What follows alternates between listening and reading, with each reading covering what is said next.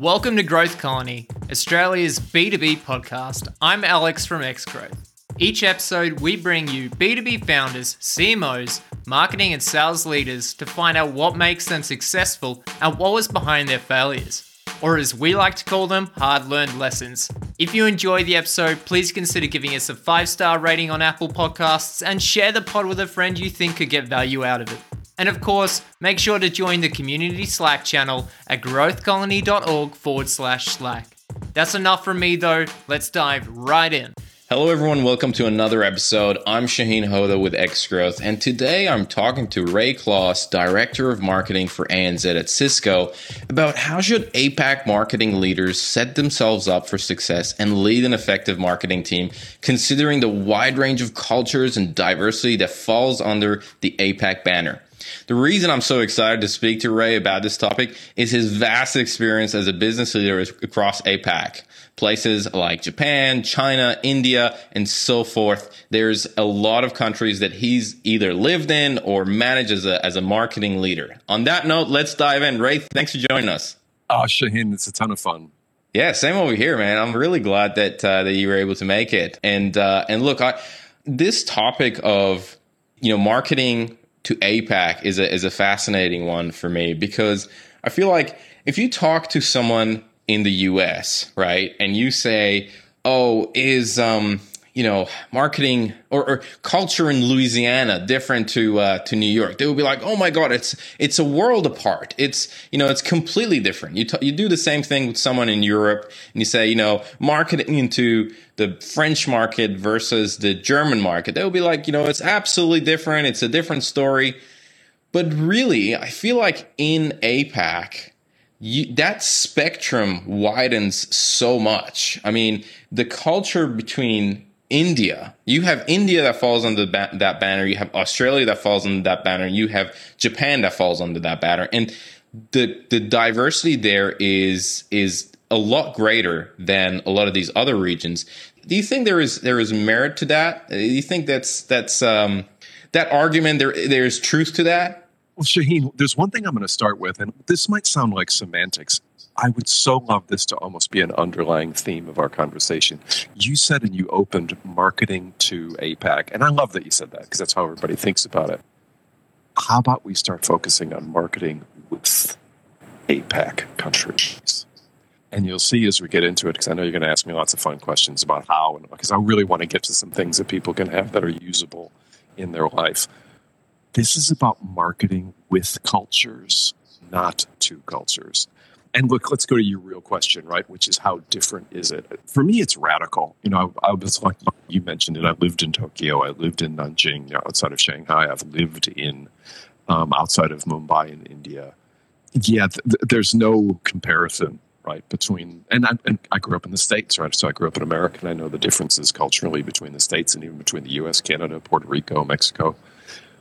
In APJC or APEC, as you say, oh my God, it's a radical difference in how people approach. But every culture's got that difference. And there's some really cool ways of looking at those differences that help kind of crack the code on how to work with people. So I'm excited to get into it. Let's do it. Let's do it. The first question that I want to ask you is what do you think makes APAC such a challenging place for marketers? There's a model that I love when we look across culture. And here's a fun little thing like I'd ask all the people listening right now just take a moment, kind of sit quietly, close your eyes, and go, wow, when was the last time somebody told me to do something? When was the last time somebody told me to do something? And how did that feel? Now, I don't know about you. The thing that pops into my mind is usually not a great feeling of being told to do something. And here's one of the things is just reflect on your own life. When somebody from a different culture tells you what to do, how do you feel? And that's when you ha- you haven't asked for advice. So I love this expression, Shaheen. There's that old expression that unsolicited advice lands like criticism. Mm-hmm. Unsolicited advice. So that's where, hey, I'm gonna hey Shaheen, let me give you a point of view on something you just said, and you didn't even ask for my opinion. It's like you feel criticized, right? And so now reflect on Western's culture's willingness to tell each other what to do. So how often do you see Western cultures telling the world what needs to happen? All the time. Uh, how often do you see that in an Asia Pacific culture? Do you see India telling the world what to do? Do you see Japan telling the world what to do? In and and oh my God, right? Like, don't even put Japan and India in the same sentence. They're so culturally diverse to each other. But one of the things that you'll find is there's a very deep, respectful culture in APJC, in APAC, which is actually often family first.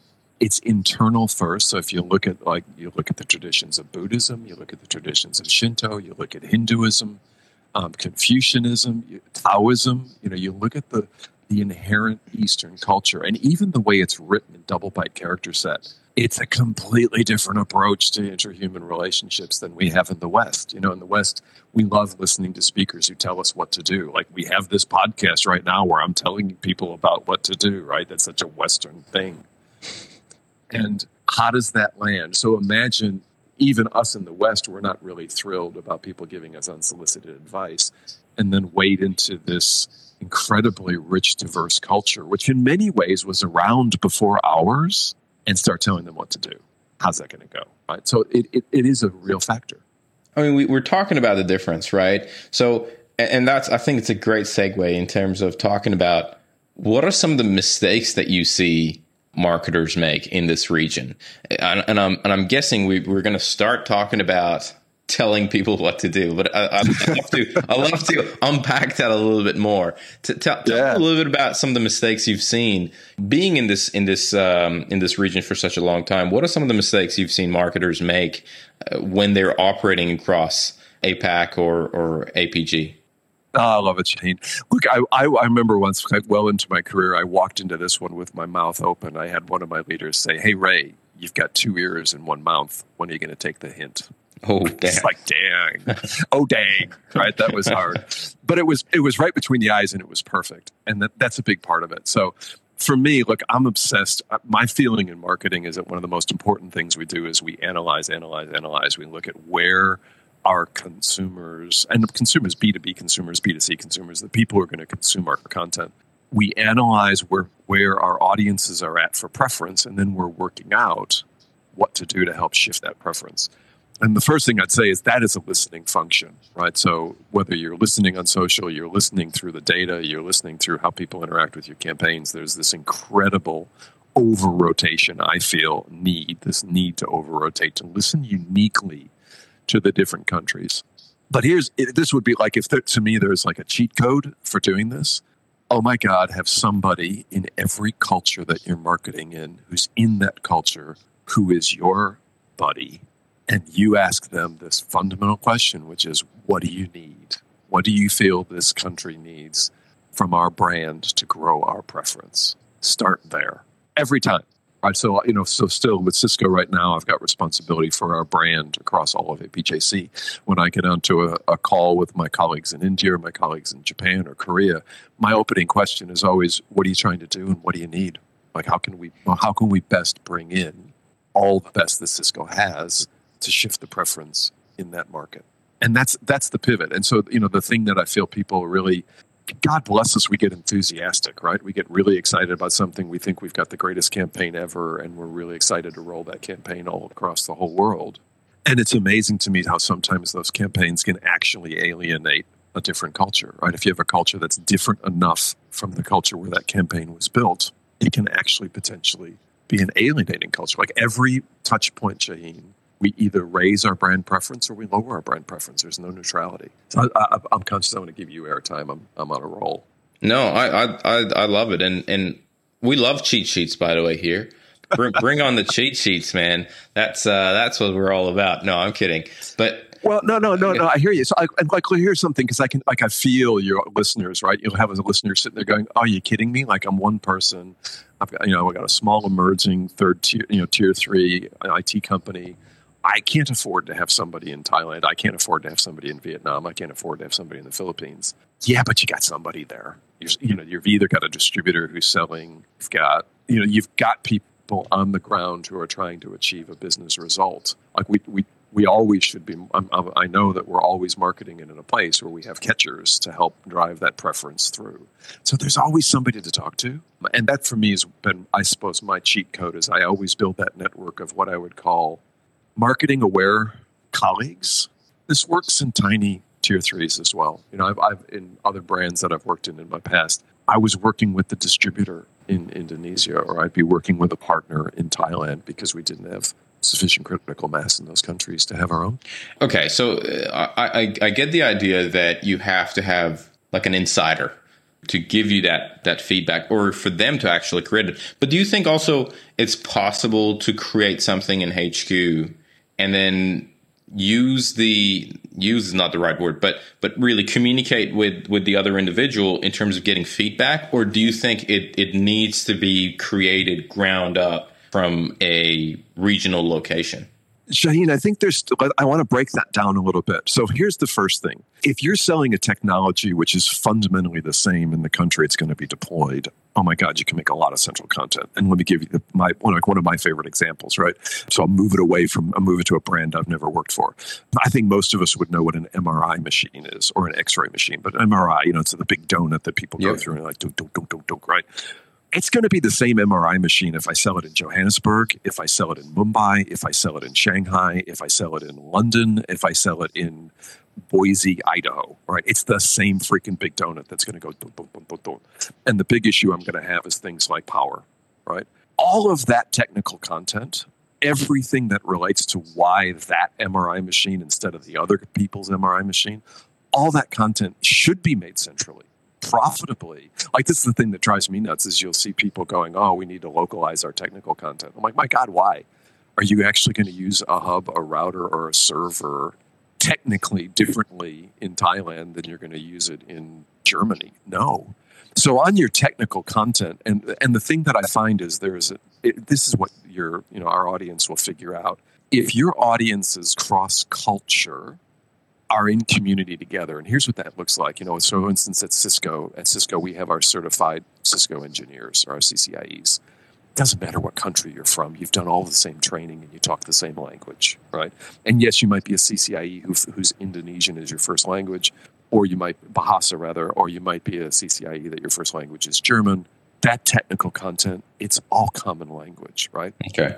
Here's where it changes, Shaheen, is when you're going for emotions so if you're con- and and remember uh, for me actually, sorry, as a marketer, how we make people feel is way more. Uh, well, Maya Angelou has that quote: "People will always remember how you made them feel. They might not remember what you did." And a huge part of marketing is actually how we feel. You know, in best best practice, we're sixty percent brand development, forty percent demand gen. So sixty percent brand, forty percent demand, and in that brand, it's about emotion. Now, emotional content if there's a core to human intrinsic motivation, and core to intrinsic human uh, motivation is we love freedom, we love joy, and we love growth. Love those three. And that's cross cultural. So if your content is about freedom, and joy and growth, you're starting to be in the right place, but you've got to be careful because some things that represent freedom in the West can actually be illegal in countries in APJC. So you've got to hmm. watch that alienation, right?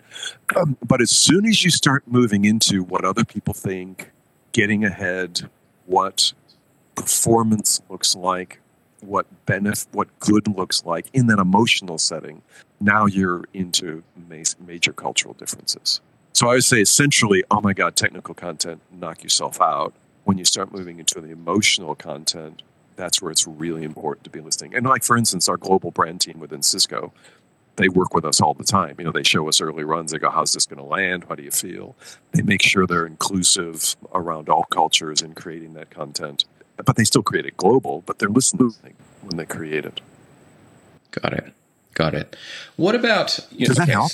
That that def- definitely does help. Where you know you centralize technical, and then you decentralize anything that that has to do with emotions. Well, you listen. You don't you don't have to decentralize what you're doing with emotion. Like with the technical content. Like, look, let's be frank. If we're if we're building technical content, how our secure security products work, I don't need to check with the with the people in other cultures if that core technical content's okay. I can just build it and send it. Right when we move into more of the brand style content and even case studies, like this is one of the ones that, you know, local case studies really matter, right? It's the only time that the global case studies work really well is if you're at the top end of big industry, because clearly a telco in Malaysia is going to operate similar to a telco in Hungary. and they'll listen to each other because they're giant companies. But as soon as you start getting down to smaller companies, case studies are actually starting to head into that emotional thing, right? So why do we do a case study? To build confidence, to mm. show it's easy, um, to inspire people. Those are emotions. So case studies, you know, it's often international case studies can land on deaf ears in a local geography. Does that help? Kind of does it does help. It does help. Let's talk about if a marketer, you know, let, let's say I'm a marketer and I'm thinking that one of my one of my locations is let's say Indonesia, and I have to uh, I have to get into the banking sector in Indonesia, and, and maybe I'll have some resources to to hire as uh, as part of the marketing team in Indonesia. What would be you know maybe I can I can hire two or three people there sure. um, to help me out for uh, it's a it's a big market it's an important market for us how should I go about it? Who should I hire? What what what would be your advice there, Ray? Well, there's a fun thing. Whenever you look cross culturally, the starting point, Shaheen, has to be who am I? What's my culture? And what is the gulf between my culture and this culture? And, and on these factors, how willing am I how willing am I to tell other people what to do? And Shaheen, we all know ourselves, right? So we know if we're the person who does all the talking in the meetings and is telling everybody what to do so and literally like i did some beautiful work with an agency that works with the australian department of foreign affairs and trade where they work with people as they're headed overseas. So they help australian bureaucrats when they're becoming you know whatever a lead counsel in china or whatever. And they always say the starting point whether we're hiring or whatever we're doing is there's this great thing. We always think we're the neutral one. We always think we're fun. We mostly think people like us. And we mostly think kind of everybody's kind of like us. And in reality check they're not right and in a funny way, there are some cultures which are way more predisposed towards being overt, didactic, willing to tell people what to do. And so the tricky, one of the big things hiring cross culturally is if you haven't done a lot of hiring, if you're early in your career, one of the biggest risks is you will hire, you will, we tend at the beginning of our career to hire people like ourselves because they feel comfortable. And so there's a big challenge around going, no, actually, what I need to do is I need to hire a top performing person in this culture. So a starting point would be if you, if to answer your specific case study, one of the most powerful things would be to get immersed into Indonesian team that's already on the ground, which maybe is the non-marketers, and start understanding what high performance looks like. And we all, I mean, Shanna, you know, you have been around, I've been around. People who interview, interview well in the West are sometimes the big talkers, and maybe there's a lot of research now that shows that sometimes the people who don't interview well are actually going to be best in the role. Hmm. And you're going to run into that same challenge, like hiring. Oh my God, hiring people in your own culture. Good luck, right? That's a that's a an advanced, um, but really fun experience. Truthfully, like I love it. But then hiring into another culture what does success look like? And people will, like somebody who might be absolutely a rock star for the role, might feel nothing like what you're used to meeting in performance. So to me, when you're going into Indonesia, because uh, and to me, there's there's some really great training um, available even externally. Not you know you don't have to work for Cisco to get trained on this, but oh my God, do some training around recruitment. And the big thing is focusing on the performance in the role and the person's proven ability to perform in the role in the culture and you've really got to drop all those emotional cues that can sometimes excite us when we're interviewing within our own culture. I don't, know if I've been specific enough on that, but interesting. Like when if I if, if I'm if I'm interviewing somebody in Australia, there's there's all of this kind of unspoken community connection that happens in the interview that you go, oh yeah, this person's going to rock, right? Because they're whatever. You got to get rid of all of that when you're interviewing cross culture because you're not from Indonesia and you and unless you've lived i'm not like here's my one comment i'll say this every other podcast i, I have a minor in japanese studies actually north asian studies from university. I did japanese martial arts i did tea ceremony i had a wonderful partner for a while from japan. I lived in japan and after all of that i worked out i'm never going to get the culture. Like the more i spend time trying to get the culture i went i'm never going to get the culture because i'm just not born here and one of the greatest gifts of my life was I had a wonderful woman that I worked with who literally spent half of her life growing up in Japan and then moved to the US for the second half of her life. And then she went back to Japan. And she and I got to work together. So she absolutely could translate, right, between the two. And she just showed me the incredible gulf of my understanding. And it was it was humbling and freeing to go, wow, I really want to listen here. So, you know, if I'm hire, if I'm hiring three people in Indonesia, the first thing I'm working out is who's my hiring buddy, who's in Indonesia, who's going to help me with the performance and the local culture to make sure I don't get the cues wrong, because my unconscious bias is going to work against me. I love that. That's uh that's that's a hiring buddy. Solid The solid cheat approach. code. The a- cheat code. The cheat code is have the local hiring buddy. Got it. Got it. That's uh, Sorry, I cut you off. I cut That's going to go in the show notes for sure. But uh, no, it's it's um, yeah, like when we're talking about it, it's like yeah, it makes sense. But I would imagine it would be hard to make this to to roll this out actually, right? To, Well, immerse yourself in a culture. Yeah. Here's some. It's really hard. Here's something that's really powerful, right? If you want to, if you want to learn a culture and you want to learn what business performance looks like, I'm a huge fan of mentoring because mentoring is 50-50. Like when I mentor, people like, "Wow, you give back when you mentor." Are you kidding me? I get so much back moment by moment in the mentoring. I'm like, don't do anything for the future. It's like, oh my God, you're doing it for now. So here's a here's a radical thing.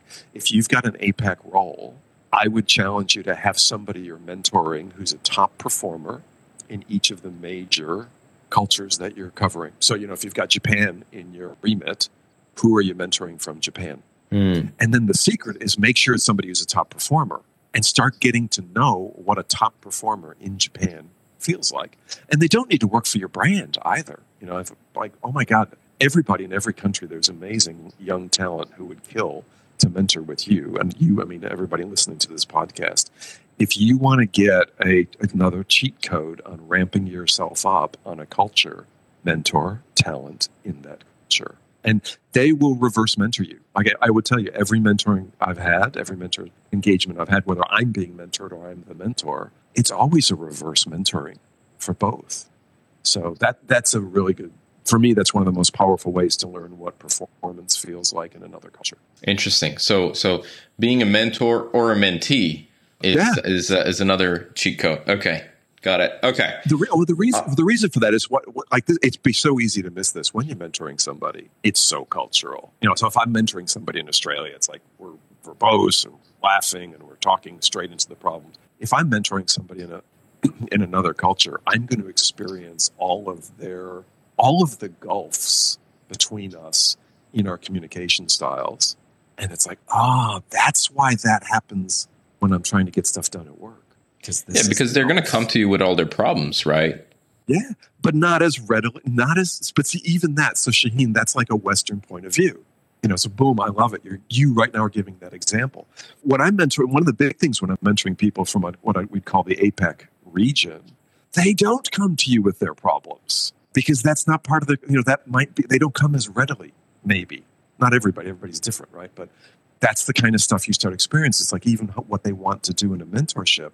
Like if I'll be mentoring, I'm actually mentoring somebody right now again from India, and what she's she's one of our top performers, and how she approaches that mentor relationship is totally different to how a top performer from Australia would approach it. Totally different. And she doesn't interesting. problems. Yeah, and so that's where you suddenly go, wow, I need to have this calibration when I'm trying to work this country on campaigns.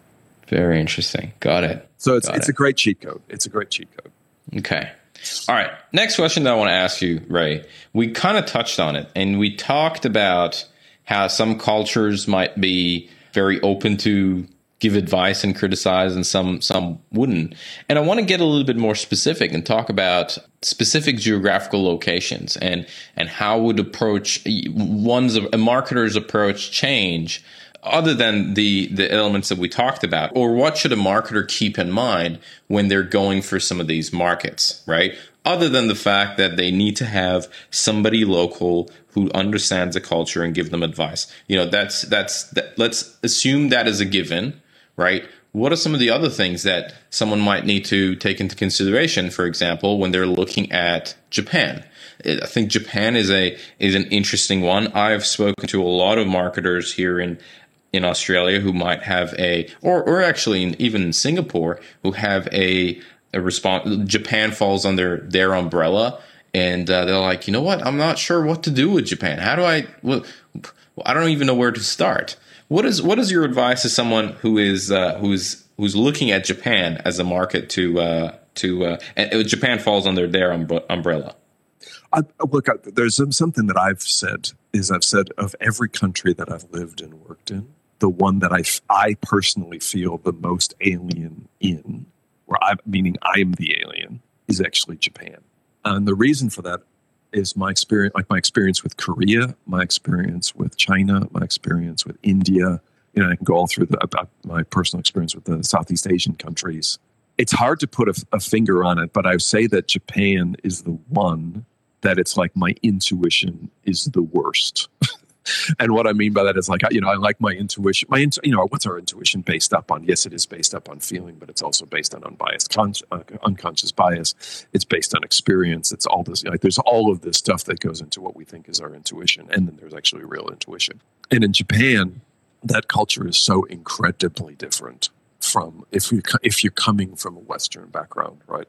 And there's a, there's an extra piece I would add. Those countries, um, and particularly for me, it's China, Korea, and Japan, those countries in APEC that use double byte as their core character set, you have to almost kind of try and fail to learn Mandarin. Mm. And I did. I tried and failed. Like I, I did learn some Mandarin after a, a lot of effort. But the big thing of learning is going, oh my God, the way the language builds up is alien to my brain. Like when we, when you and I are, um, Shaheen, are talking in English, and even when you speak with languages that are, have originated around Arabia and the Middle East, so you've got Greek, you've got Arab, you've got, um, and even that spreads in towards parts of India and the Hindu culture. There's this way in, we, in which we use language, and in Double Byte, it's so different. And like a very real, like tiny little case study. You know, I, we were I've launched a number of brands in China and Japan, and you know how there's expressions like Nike, just do it yeah. One global brand, I won't go into the specifics of the global brand, but one global brand that I worked with had a phrase like that. And there was literally no translatable concept in Japan of the concept. So we're sitting there going, how would you translate, you know, this into Japanese? And the Japanese were like, you can't because we don't care. It's like not something we, because, you know, what do we do with our brand statements? Our brand statements are things we strive towards, right? So with Cisco, we're the bridge to possible and we strive to that. We want to show people that you have a possible. We, our technology and our capabilities are a bridge to what you want to make happen. So it's inspirational and it's motivational.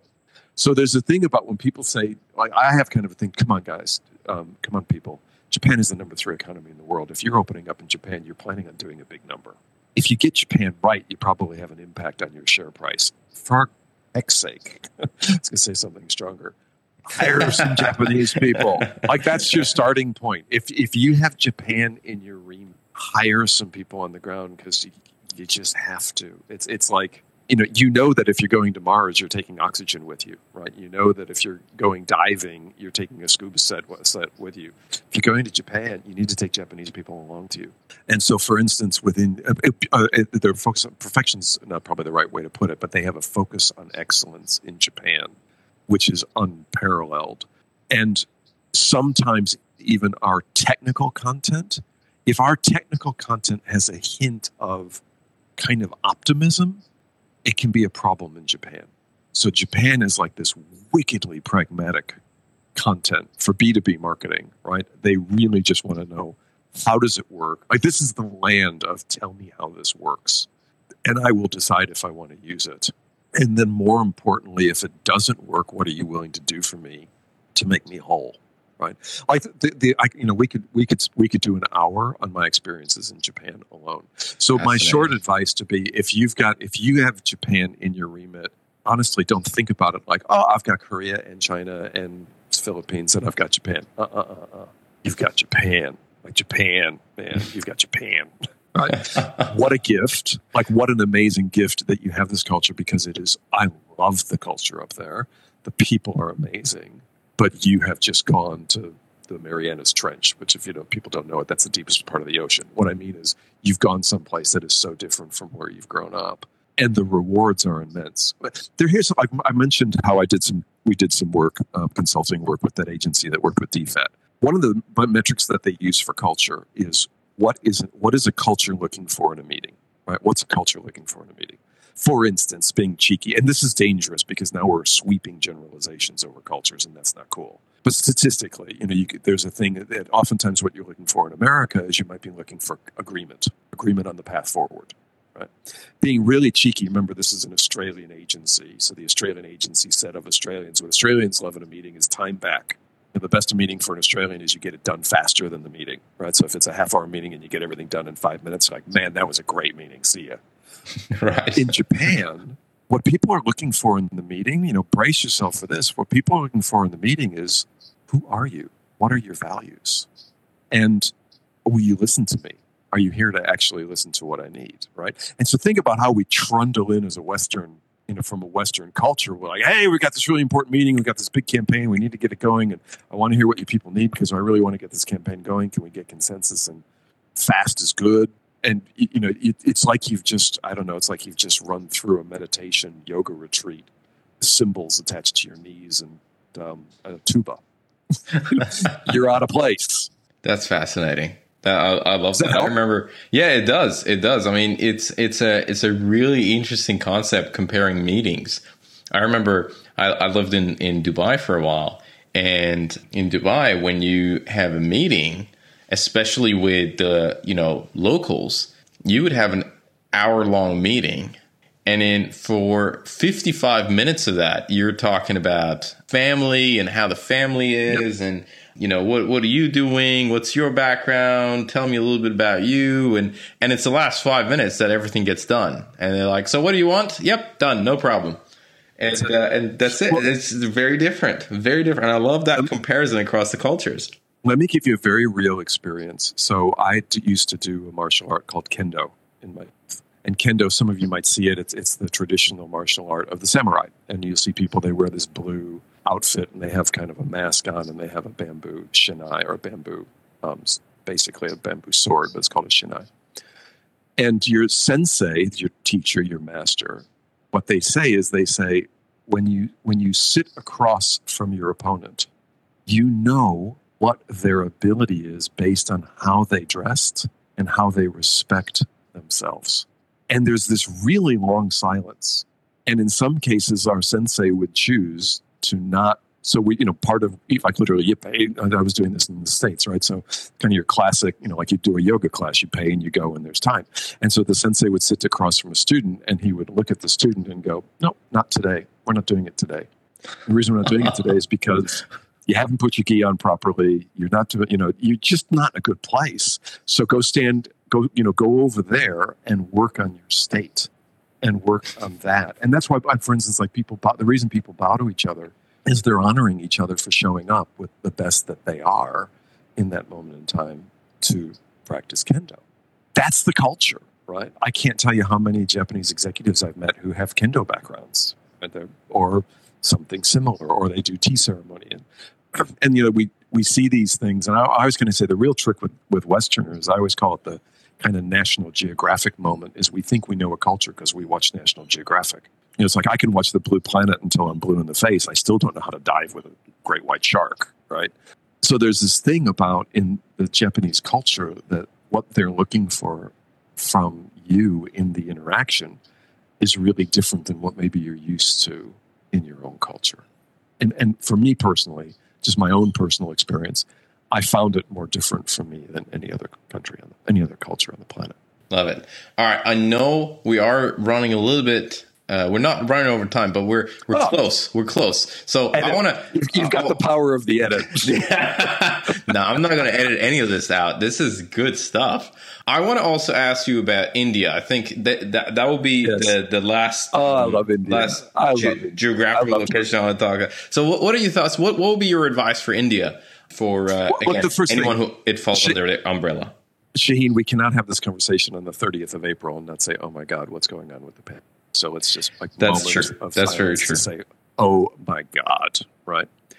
I, I love that. I can't tell you like countless experiences of joy traveling in India and working in India. Like uh, the the warmth and the hospitality from strangers is on another level.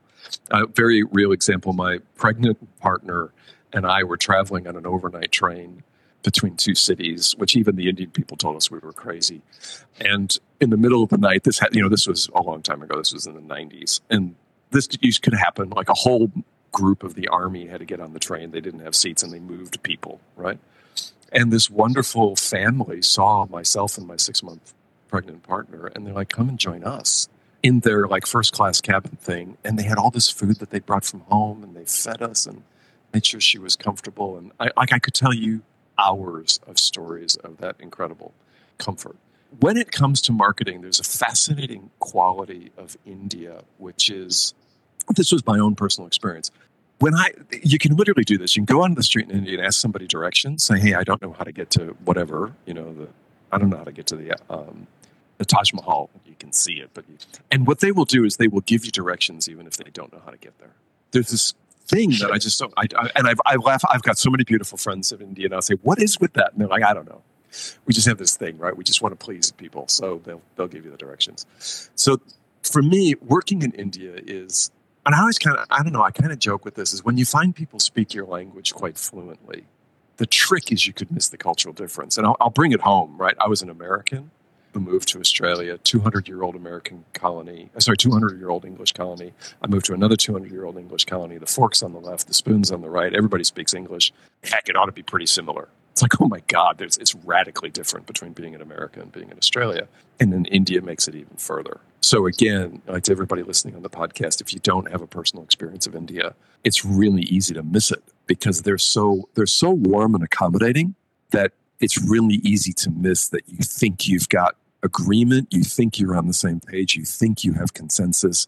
They get off the call and they go, I have no idea what that person was talking about. But hey, it's okay because they're down in Sydney or they're wherever. Let's just keep going with what we need to do to be successful. Um, and I'm being cheeky, like, and we're generalizing. But to me, India, again, is another one of those cultures that it's really easy to miss how radically different. And I think one of the biggest challenges will be if you if you've grown up in a Western culture, so you've been you've grown up in Australia, you've grown up in in the U.S., or you've grown up in a very modern, developed country like Singapore. It's it's really quite, and you've never been to India. It's quite something to just get off the plane in India and see what advertising looks like in India, right? And anybody who's been to India, probably smiling. You know what I mean? You, know, you get in your taxi and you drive from the Mumbai airport all the way down to to the viaduct area. It's like an hour long drive, and it's it is a cultural experience of going, wow you know the concept of marketing is cut through shaheen. Like how do i cut through? It's like my god there is so much content and noise in india. How do i ever get my brand known? Shaheen as a b2b marketer in india if you've never been on the ground there it's really hard to comprehend the incredible amount of messaging in india. Like there's so much noise. There are so many channels. And so one of the things that i'm always focused on for, with my Indian colleagues is almost thinking about India as an account based marketing market. It, kind of like bear with me for a second for the analogy. What I mean by that is with ABM, you clearly get very, very targeted. You know, if we're doing ABM in Australia for the Australian Defence Force, it's that targeted, right? We're, we're using digital media, we're using cookies, we're using, you know, in office placement and elevators down to that level. In India, you can spend a fortune and disappear like just disappear into the noise and never be seen. So it's a really different market for for being super specific in the brief of what is it that you're actually trying to achieve. You know, so, so if somebody comes to you and says, "Hey, I want to raise our brand preference in India," you're like, "Whoa, have you got millions? You know, I always say, "Where, who do you want to change the brand preference with? Which types of roles? In which organizations. Like India is a place where you want to be sitting there going, who are my 300 companies? Who are my 3,000 companies that I'm targeting? And being really tar- uh, being really targeted on that, like shifting brand momentum in India, you've really got to be targeted to do it because you can so easily be dispersed across just the massive volume of noise, messaging, and people that are there. Interesting. So so be laser laser focused on on the accounts that you're going after, and don't and the roles. Yeah, got it, got it. Okay, that's really good advice. That's that's that's great advice. That country probably almost more than any, almost more than any, because of the immense amount of traffic going on. Love it. Okay, that is uh, that is some solid advice. Now, before we wrap up, uh, Ray. Sure. I mean, what we talked about, this was amazing. I, I feel like there was just so much, so many golden nuggets in this conversation, and so much for a lot of APAC leaders and, and APJ leaders to, to take away. But I have a few rapid questions I want to ask you before we wrap up. All right. Good to go. So the first thing I want to I want to ask you is what is one resource? It could be a book, it could be a blog, podcast, talk, whatever it is that fundamentally changed the way you work or live. Good to Great by Jim Collins. So I'm, I'm, not a business book reader. I'm not a business book reader. Oh, cards on the table, right? Like I, I have to find all these other ways to get content into my brain because I don't like reading lots of business books. But good to great. I love that premise of get all the best people on the team and then go like a freaking hedgehog, right? I found that that simple clarity of bring on board really passionate people that their passion aligns to what I'm trying to do then kind of get the heck out of their way and then just go like a banshee on that focus thing. I, I can tell you that in my career, that has worked every single time. Love it. Love it. It is a great book. It is a great book. And, uh, no, I love it. All right. So, question number two If you could only give one advice to B2B marketers, what would it be? Listen. Listen in all way, shape, and form listen to your stakeholders. And you don't have to do what they say. Like one of the things I always say is I'm always really interested in listening to my sales colleagues and listening to what they want and listening to what they need. Doesn't mean I'm going to do it. And what I often do is I always go, "Hey, I don't, you know, I I do I did do sales. I did some pretty high end sales in my background. And I say, hey, I never asked to look at your close plans for your deals. So why are you asking to go deep on my marketing uh, tactics? And I'm cheeky with that, right? I, I have I like my I love my sales stakeholders, but listen, listen, listen, listen, and then I always sleep on it. Always at least sleep on it before I make a call. And what I'm always trying to find is what's the best. Our role as a B2B marketer I always say this is remember your CFO could have put the money towards product development. They could have hired another salesperson. So, they could have given it back to shareholders as profit, whether you know, private or publicly held. But they gave us that money. And they gave us that money so that we create preference for our brand. So what I always am looking at as a B2B marketer is I listen to every listen to all my stakeholders, and then how do I best spend that dollar to get the biggest preference impact in the targeted direction I'm looking for. So not like I don't need to I don't need to move all of Australia on Cisco, but I know if I know who the most important people are to shift and I want to make sure that's where I'm spending our efforts. So listen and then focus. Got it. Question number 3. What are the influencers that you follow in the marketplace? Sorry, sorry in the marketing space? Yeah, look, I'm cheeky. I, I follow my my mentees, and I mean this sincerely. Oh. I am fascinated by the freshness that comes with new people. And just sit with this for one second, right? For generations, we've known that singing is a great thing, so keep singing, right? We know dancing is a great thing, keep dancing. There's other things that are probably similar to singing and dancing, keep doing those. But what you watch with every generation is they're more free every generation is more free than the previous one. More free to have different marriages, more free to have different relationships, more free to not have to drink tea with their pinky out, more whatever. Like you watch all the stuff that restricts us, that fades with each generation. So for me, what I do, I, I, very actively ensure that I have a significant number of mentees every year, and I refresh it every year. So I work with people for a year. I wouldn't say I work, it's probably more we play together, like in a mentorship relationship. And those people coming in, they're so passionate. And, and for, like everybody on the call, hey, if you're at that end, you know how passionate you are. It's just the air you breathe. And hey, everybody at my end of life, remember how passionate you were? Like, oh my God, mm-hmm. right?